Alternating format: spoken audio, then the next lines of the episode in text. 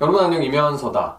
너무 착한 분일수록 너무 둥글둥글하신 분일수록 쉽게 착각하는 한 가지가 있습니다. 바로 모든 규칙들을 다 지켜야 된다는 것. 자, 이 영상에 오해가 없으셨으면 좋겠는 게 법도 지키지 말고 도덕, 규범 이런 거 다 지키지 말라 이런 얘기를 하려고 영상을 찍은 건 아니고요. 우리가 어디서든 많은 규칙들과 규정들을 만나게 됩니다. 일단 헌법부터 법률까지 이어져 내려오는 그 국가의 규율 체계가 있을 것이고 그리고 거기에서 또 법률에서 시행령, 대통령령으로 위임을 하는 것 시행 규칙으로 또 위임을 하는 것들이 있을 수 있고요. 위임을 받지 않은 규칙들도 있을 것이고 회사 내규도 있을 것이고 정말 정말 여러 가지 많을 거예요. 그리고 우리 착한 분들일수록 이런 규칙을 안 지키면 큰일 날 것 같아 라는 생각을 하시는 분들이 많을 거고 물론 대부분의 법률들은 안 지키면은 큰일이 나거나 아니면은 뭐 큰일에 준하는 불이익을 받게 되겠지만 이렇게 꼭 지켜야 될 법률 같은 것들 외에도 지키지 않거나 아니면 부당하면은 다퉈가지고 못 지키겠다고 만세 부를 수 있는 그런 규칙들이 상당히 많다는 것을 기억할 필요가 있습니다. 예를 들어서 한번 상상을 해보십시오. 어디 구청이든 시청이든 내가 행정적인 무슨 어떤 업무를 처리하러 갔는데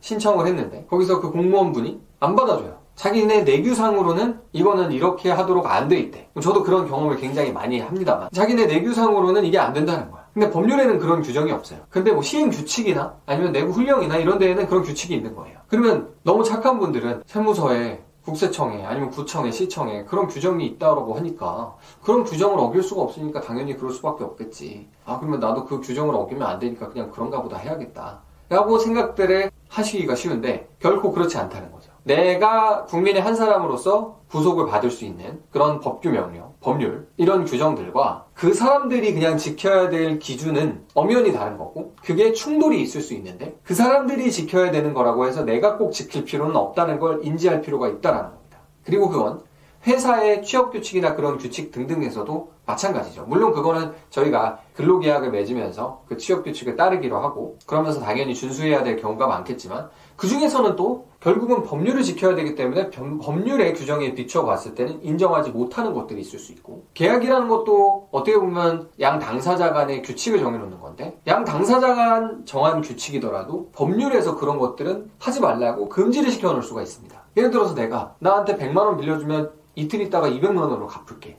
라고 하면 200만 원으로 갚는 거 그걸 받는 건 불법이에요. 그렇게 많은 이자를 받는 건 불법입니다. 그런 것도 법률에 다 있기 때문에 우리끼리의 규칙을 지키지 않고 진짜로 지켜야 될 규칙이 있다는 것을 인지하는 게 굉장히 중요한 것이죠. 그래서 이 규칙들이 세상에 정말 많고 지켜야 될 약속과 규칙들이 정말 많은데 그 중에서 모든 것들을 다 지킬 필요는 없고 진짜로 내가 지켜야 될 것들을 지켜야 된다라고 잘 구분해서 보는 것이 착한 분들이 엉뚱하게 손해보지 않는 비결이 되겠습니다. 그래서 착한 분들 많은 착각을 하실 수 있는데 모든 규칙, 모든 규정, 모든 약속을 다 지켜야 되는 것은 아닙니다. 손해보지 마세요.